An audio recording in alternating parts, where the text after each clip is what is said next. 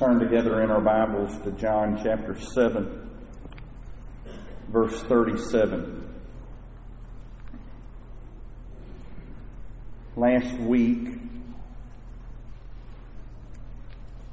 we started talking about the invitation of Jesus. In this chapter that's all about how people were responding to Jesus there in Jerusalem.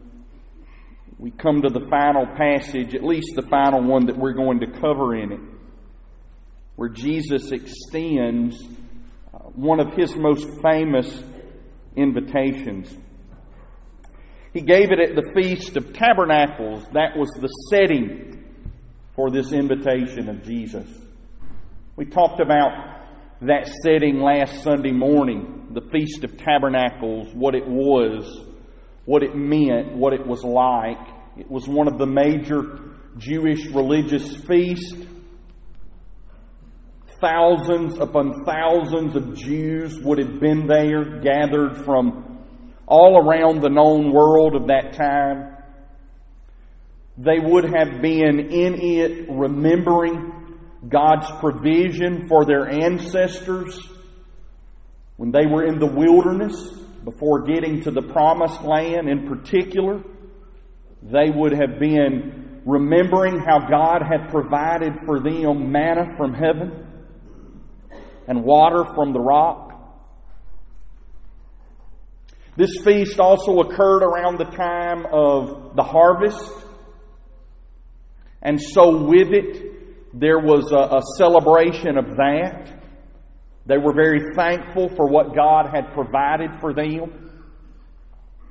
With both of these things, there was a great expectation of the Messiah coming that went along with the Feast of Tabernacles. They would have seen him as the fulfillment of God's provision in the Old Testament, in the wilderness, they would have seen him as the fulfillment of the great harvest of God. And so they would have really been amped up about the Messiah coming and delivering them from Rome. On the last day of the Feast of Tabernacles, there was this grand ceremony. It had been a part of the previous day's ceremonies as well, but on the last day they didn't just do it once, they would have done it seven times, and that would have been taking this golden pitcher of water the high priest would from the pool of Siloam and leading the people back to the temple. And before the altar of God throwing out this pouring out this pitcher seven times. And they would go through it over and over again. And with it they would have offered this prayer for water. For physical water, it was the time of year when uh, their water supplies were running short, but it was also a prayer for spiritual water. That God would fulfill the many prophecies in the Old Testament that compared the coming of the Messiah to the never ending flow of water. That was the setting. I want you to listen to this invitation of Jesus with that setting in mind once again. Verse 37, John chapter 7. On the last and most important day of the festival, which I've just described, which we talked about more last Sunday, Jesus stood up and he cried out, if anyone is thirsty, and they would have been, I mean, the whole thing was a picture of the thirst of the people. The physical thirst of the people, the spiritual thirst of the people. In this setting, Jesus says, if anyone is thirsty, he should come to me and drink. The one who believes in me, as the scripture has said, We'll have streams of living water flow from deep within him. He said this about the Spirit. Those who believed in Jesus were going to receive the Spirit. For the Spirit had not yet been received because Jesus had not yet been glorified.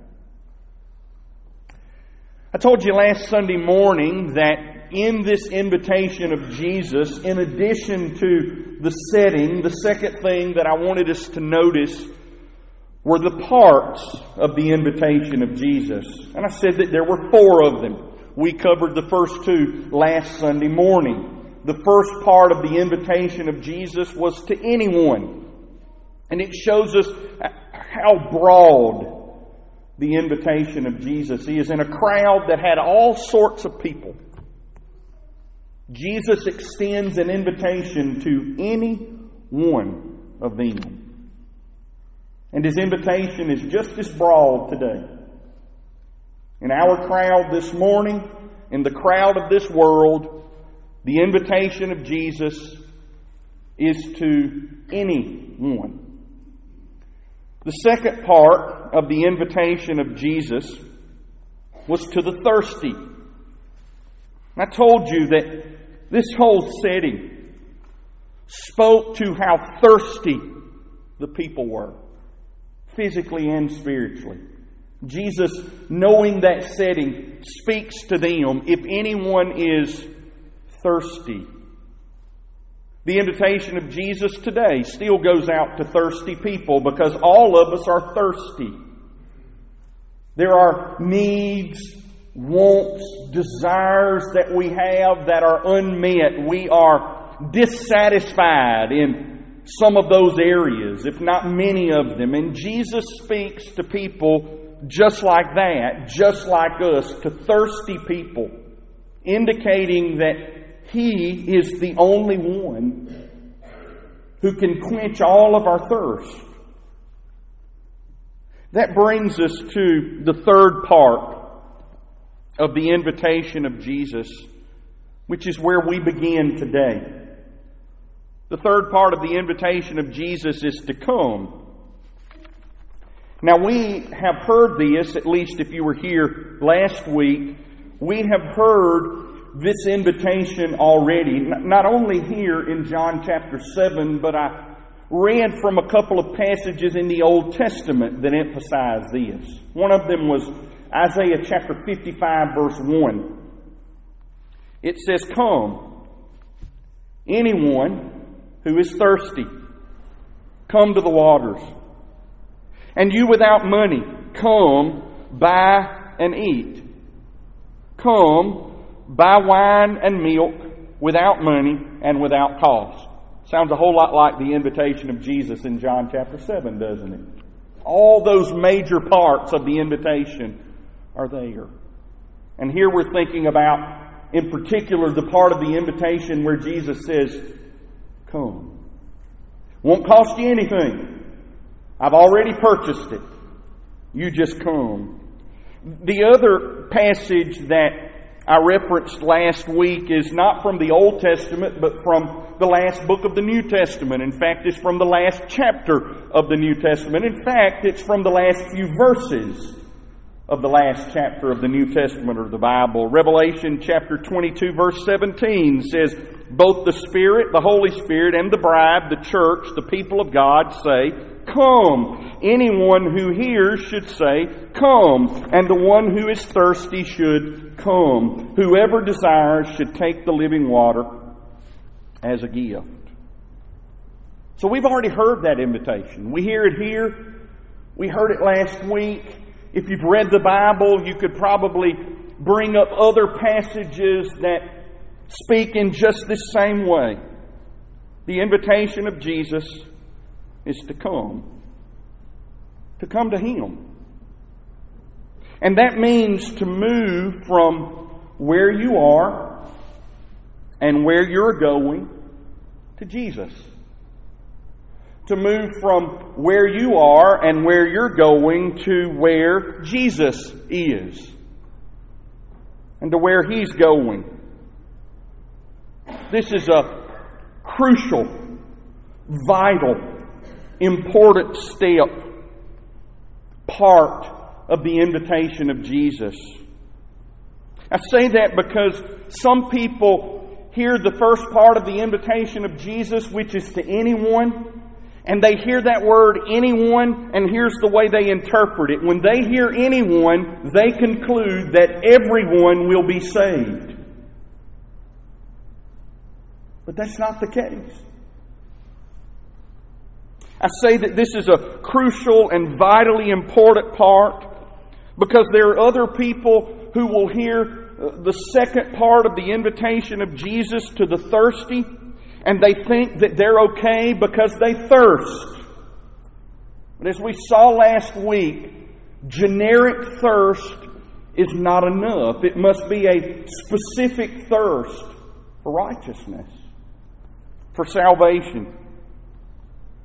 So, the third part of the invitation of Jesus is to come to Him. And I ask you very simply then have you come to Jesus? From the oldest to the youngest among us this morning, here's what I'm asking Have you come to Jesus? Has there ever been a time in your life where you moved from where you were and where you're going to where Jesus is and to where He's going, to who Jesus is and what Jesus has done? I'll ask it another way. Not simply, have you come to Jesus? But are you coming to Jesus? Are you? I mean, day by day, day after day, week after week, do you find yourself coming to Jesus? Because if you really have come to Jesus, you're always going to be coming to Jesus. And if you aren't, then it's probably an indication that you've never really come in the first place at all. Third part of the invitation of Jesus is to come. The fourth part, then, of the invitation of Jesus is to drink. To drink. It's not even enough to come to Jesus. And I would give you as an example Judas, who physically came to Jesus, but obviously it wasn't enough. Jesus spoke of him as being the son of Satan, the son of hell. He said it would have been better off for him if he had never been born. I'd also give you as, as an example the rich young ruler who came to Jesus but did not receive the salvation that Jesus invited people to. I would also give you as an example that coming to Jesus is not enough. The crowds that we've already encountered numerous times in the Gospel of John who physically came to Jesus, following Jesus around, going wherever he went, but they were not saved. One further example that coming to Jesus is not enough is the many people today who claim Jesus as Savior, but they obviously don't have Him. And I say they obviously don't have Him because it's obvious that He doesn't have them. So coming, even coming, is not enough. We must drink. We must drink from Jesus. We must drink of Jesus. Like a glass of water or a glass of tea or a cup of coffee or a bottle of your favorite soda. We must drink from Jesus. You know, if you're dying of thirst, it's not enough to come to the river. It's not enough to come to the water fountain. You got to drink, don't you? So Jesus, in this last part of his invitation, says, If anyone is thirsty, let him come to me and drink. It means we must take him in. We must quench our thirst on him. We must take in what he offers and what He provides. It means that we must take in or drink who He is as Lord and Savior. And we must take in or drink what He has done in His perfect life. and his death as a sacrifice and a substitute for sinners on the cross. And his victorious resurrection, it means that's what we must be drinking day by day. I'm drinking Jesus. I'm drinking Jesus as Lord and Savior. I'm quenching my thirst on that. I'm quenching my thirst by drinking in what Jesus has done for me and done for his people. Jesus here invited any thirsty person from this crowd to come to him and drink. You think about that. Big crowd. Every kind of person imaginable. And Jesus says, if any one of you is thirsty, just come to me and drink all you want and be satisfied. And what he's really saying is, you must come to me and drink, for it's the only way that you will ever be satisfied. And there are numbers of people here this morning who could testify to that truth. Spent a lot of years thirsty and drinking in a lot of different things, sometimes even physical things to try to satisfy that gnawing in our gut, but could say, Praise God, by His grace, He finally brought me to a point of realizing that all of those at best were just temporary satisfactions for my thirst. And the only satisfaction I've ever found is in Christ. Did y'all know that Jesus is still inviting people today? Jesus is still, even as we read this living, eternal Word of God this morning, He is inviting us this morning in just the same way He would have been inviting these people 2,000 years ago during this Christmas season. Jesus is extending this invitation, the purpose of his birth and his coming. If anyone is thirsty, are you with me? If anybody's dissatisfied, if anybody has a longing, come to me and drink, and I will satisfy you, and I'll satisfy you forever. The fourth part of the invitation of Jesus is to drink. Have you? I asked you a moment ago, have you come to Jesus? Now I'm asking, have you drunk from Jesus? Have you drunk of Jesus? Has there ever been a time where you realized your thirst and you realized that nothing else could satisfy and you came to Jesus and you drank? How many of you could testify this morning? I remember when I first drank from Jesus. What a sweet drink it was. No Mountain Dew or Dr. Pepper or sweet tea has ever tasted better. Have you drunk from Jesus? I'll ask you another question like I did a while ago, which may help us to understand it better. It's not just an issue of have you drunk from Jesus, but I'm really asking you this morning. This text is demanding that it be asked of you are you drinking from Jesus? What about it? Are you drinking from Jesus? It's important to understand the parts of the invitation of Jesus because in them we see the relevance of his invitation. Knowing the setting here, does that help you understand better the invitation of Jesus? I mean, he's speaking to people right where they are. He's speaking to us right where we are today. It, it helps us to see the appropriateness of this specific invitation of Jesus.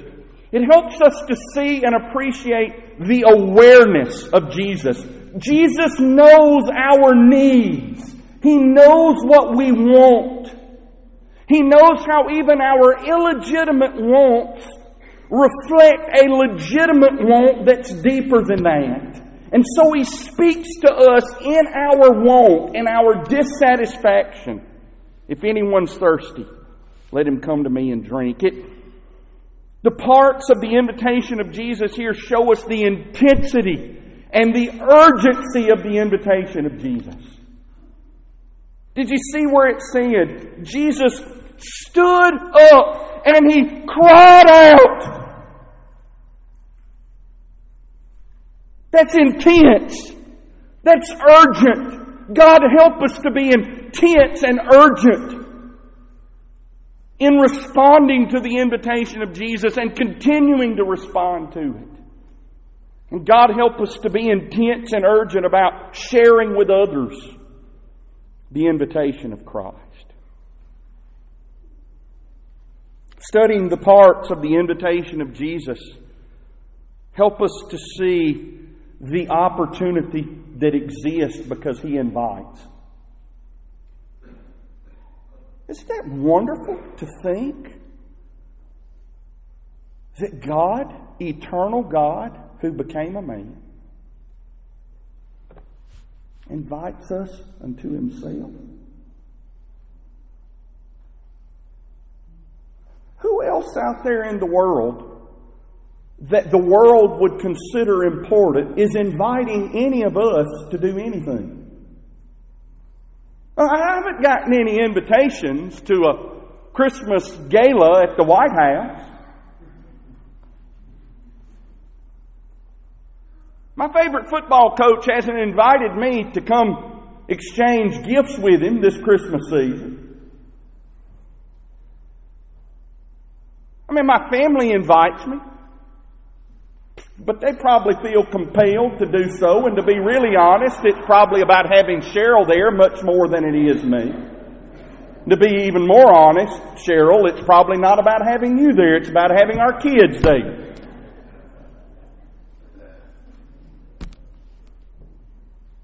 Do you get this? Jesus, the one who made it all, who runs it all, who sustains it all, he invites us unto Himself.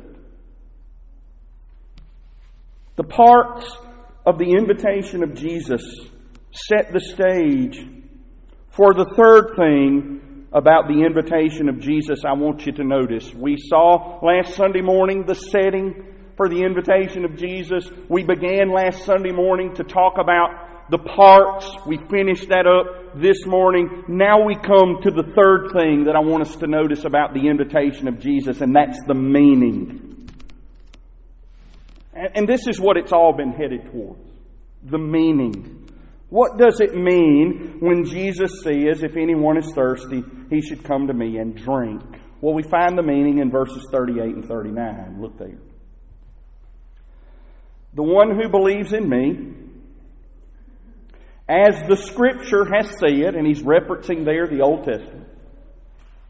The one who believes in me, as the Scripture has said, will have streams of living water flow from deep within him. So that's a part of what verse 37 means. But you want more of what it means? Look at verse 39. He said this about the Spirit. Those who believed in Jesus were going to receive the Spirit. The Spirit had not yet been received because Jesus had not yet been glorified.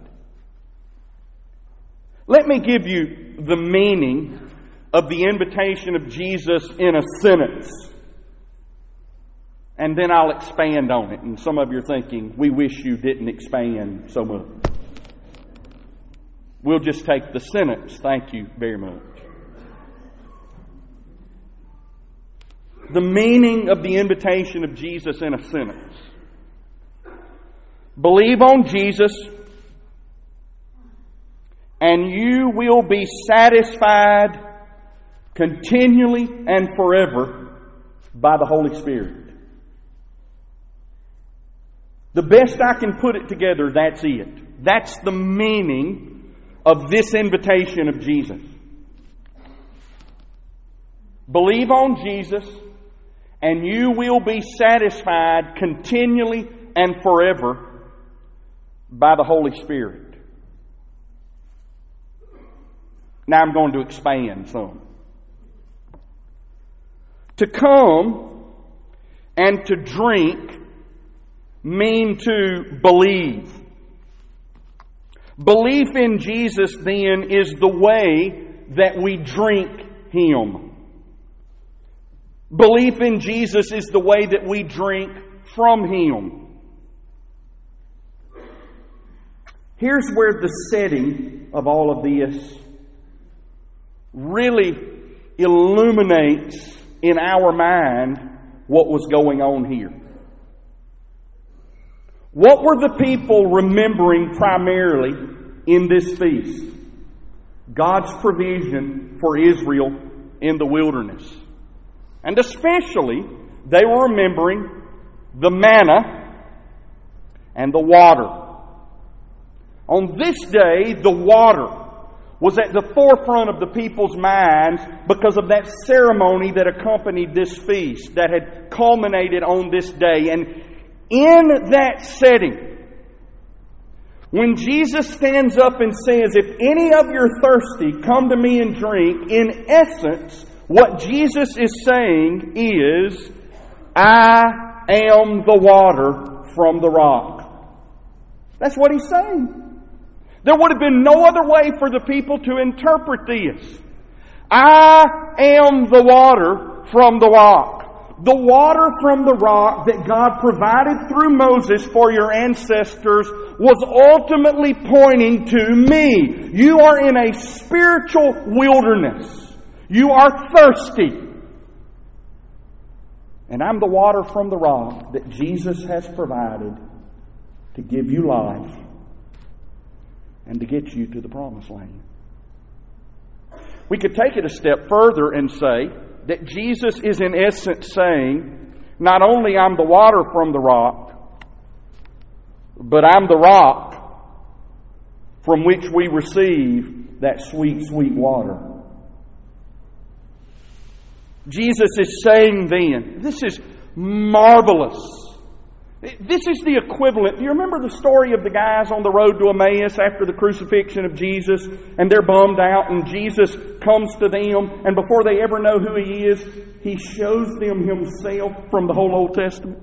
This is the equivalent of that. Jesus is saying here, I am the provision of God. All the times that God provided for your ancestors in the past, it points to me. Jesus is saying the harvest that you celebrate, the physical harvest that you celebrate, that finds its fulfillment in me, for I will bring forth the harvest of God. In this context of them giving thanks for all these things, Jesus is really saying to the nation of Israel, I'm what you ought to be thankful for. All the other things that you give thanks for, they just point to me. Jesus is saying to them, I am the answer to your prayers. You're praying that God would send spiritual rain, and He has. I'm here. And I'm not just offering you drops, showers of blessing. I'm offering you a river of blessing. Jesus is saying, I am the fulfillment of all Scripture, notice there it says, Jesus said, as the Scripture has said. He's showing them how all of the Old Testament, He's showing us how it all points to Him and is about Him. To believe in Jesus,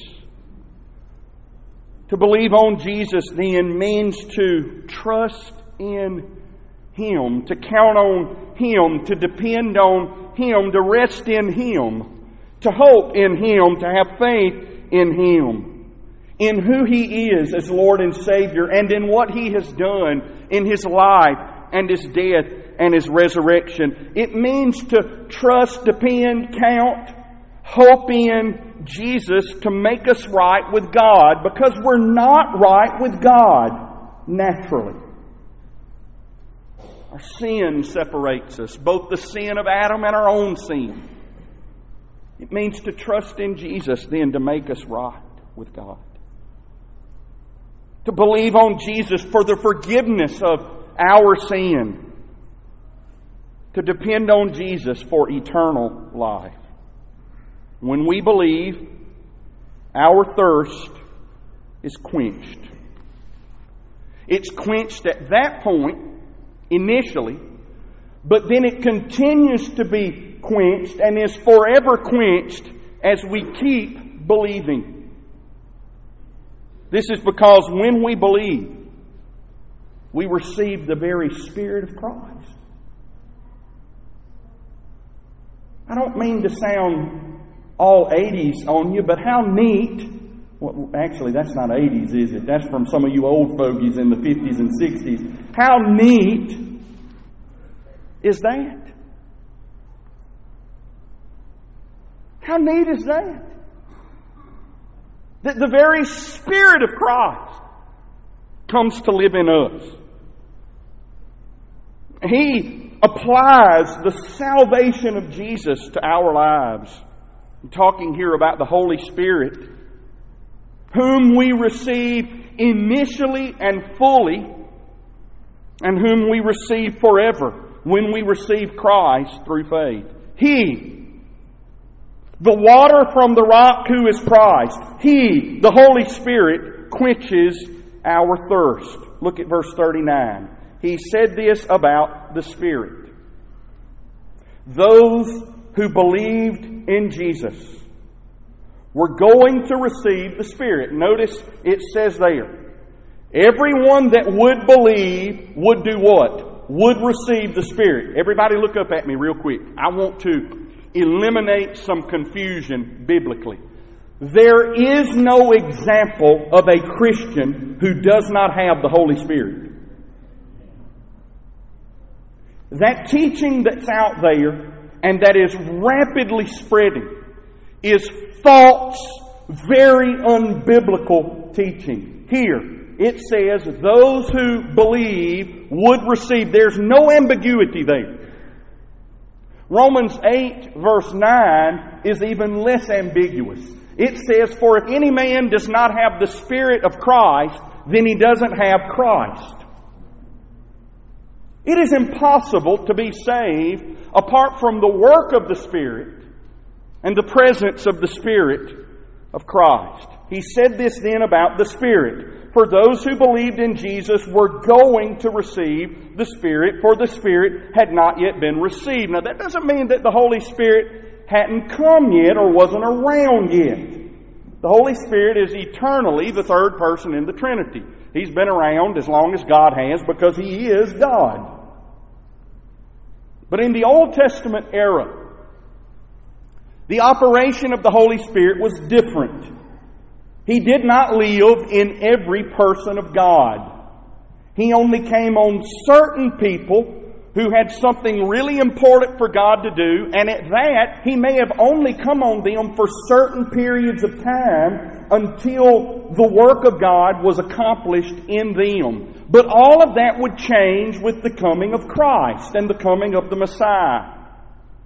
The Spirit had not been given, but after Jesus would ascend and go back to heaven, the Spirit would be given after the glorification of Jesus.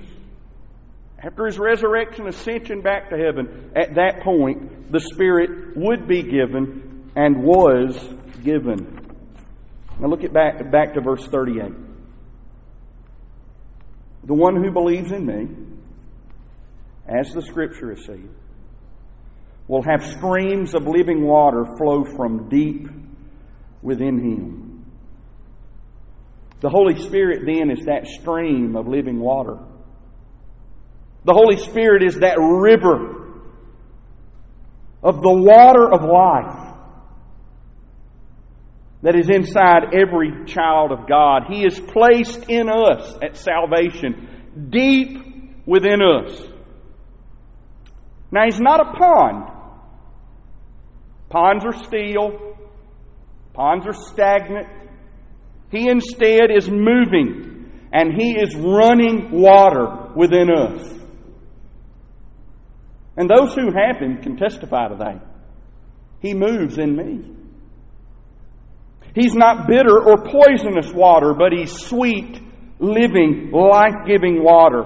He is not a one time drink of water, but He is a continual supply of water that will never run out. I also find it significant here that it doesn't say He is a stream or river singular within you. It says very clearly in our language and the original that in you will flow streams or rivers, plural, of living water. Now that doesn't mean that there are multiple spirits.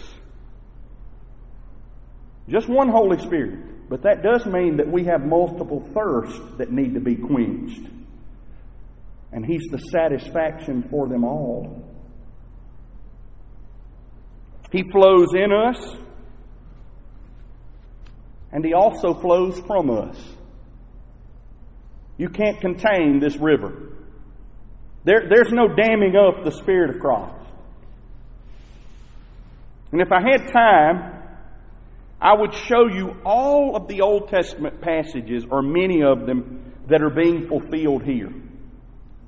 But you could find in the Psalms, multiple times in the book of Isaiah, multiple times in the book of Ezekiel, references to the coming of the Messiah and life giving water. Some of those passages in Ezekiel, Zechariah, that are so hard to interpret for us.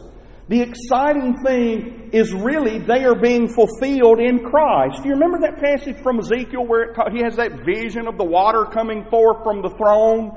And then it rises up this far out there, and then it goes all the way out into the world and gets really deep. That's fulfilled in Christ and in the Spirit of Christ going to the world and providing salvation for Jesus or through Jesus through all of the peoples of the world. In Joel chapter 2, he prophesied of a time when the Spirit of God would come and be poured out on all of God's people. And that, of course, was fulfilled on the day of Pentecost, wasn't it? And Peter, in answer to the crowd's questions about what's going on, these people must be drunk. He said, No, they're not drunk, but what's being fulfilled is the prophecy from Joel, who said that in the last days the Spirit of God would be poured out on all of God's servants, the men and the women, the young and the old. How about that? Every child of God gets the Spirit of God. All of them. All of this fulfilled in Jesus. In fact, the very last chapter of the Bible presents for us a scene that has to have something to do with this. Have you ever heard or read Revelation 22 where he sees God on the throne and from the throne is, is flowing what? The river of life. And all of that language throughout the Bible speaks of salvation in Jesus and the Holy Spirit who provides it. The meaning of the invitation of Jesus is believe on Jesus, and you will be satisfied continually and forever by the Holy Spirit. So I ask you, have you believed on Jesus? Have you received the Holy Spirit? You say, Well, I'm not exactly sure how to be sure of that. How can I know if I've received the Holy Spirit? Well, one way is by asking yourself, Are your thirst quenched?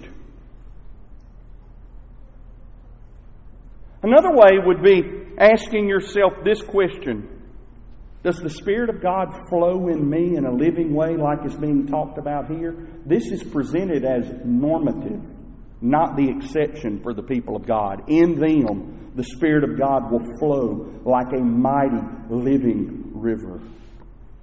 Are you drinking from the Spirit? Now, we have studied and heard this morning the invitation of Jesus, and last Sunday morning as well. With that, we come now to our invitation. But I would remind you that our invitation today and every Sunday is the invitation of Jesus, which is if any one of you is thirsty, come to Jesus and drink. If your desires, your wants, your needs are not satisfied, and you see that the cause of this is your sin, both your own and sin that's in the world, believe on Jesus and receive His Holy Spirit. It's a river of life who will quench your thirst now and continually and forever. Now, maybe you have, but you're in a spiritual drought. Any Christian could say that this morning? In a dry time in my life. Thirsty, dissatisfied, know something's not right. Repent and believe. And keep on repenting and believing.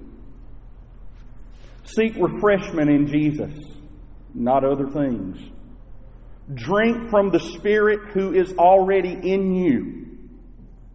Keep coming and drinking. It's not enough to drink him once. And Christian, don't be a pond. Some of us Christians are ponds. We've got water in us, but there's no water going from us. You want to become dry, Christian? then just act like a pond. But I would remind you that if there is no outlet, water becomes stagnant, even good water. And that may be what's going on in your life. You're like the Dead Sea spiritually.